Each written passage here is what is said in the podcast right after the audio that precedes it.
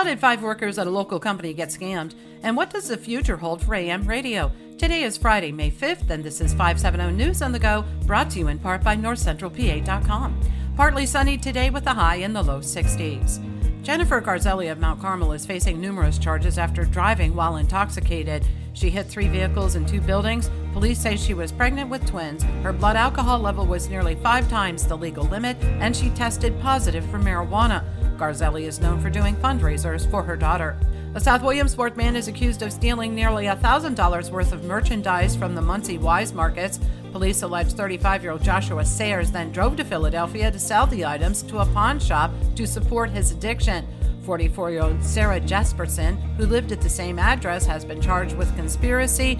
Bench warrants have been issued for both as they failed to appear for their hearings. The Union County Historical Society has announced they're purchasing the Packwood House Museum in Lewisburg. According to the Standard Journal, the Packwood House is currently owned by the Sacred Heart of Jesus Catholic Church, and in January, the parish announced plans to sell the museum and auction off its contents. A Penn State Board of Trustees committee approves the first phase of the Beaver Stadium renovation project. The initial $70 million plan will focus on complete renovation of the west side. Meanwhile, jobs are in jeopardy at Penn State as they address a multi million dollar budget deficit.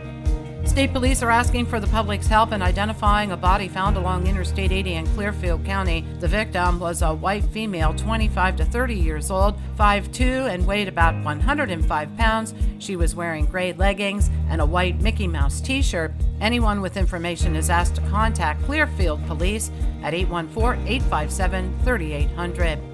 No more smoking in the boys' room. Keystone Central School District is installing vape sensors in restrooms. The sensors can provide occupancy counts, detect vape use, illegal substances, and pick up keywords to alert staff, according to the Renovo record.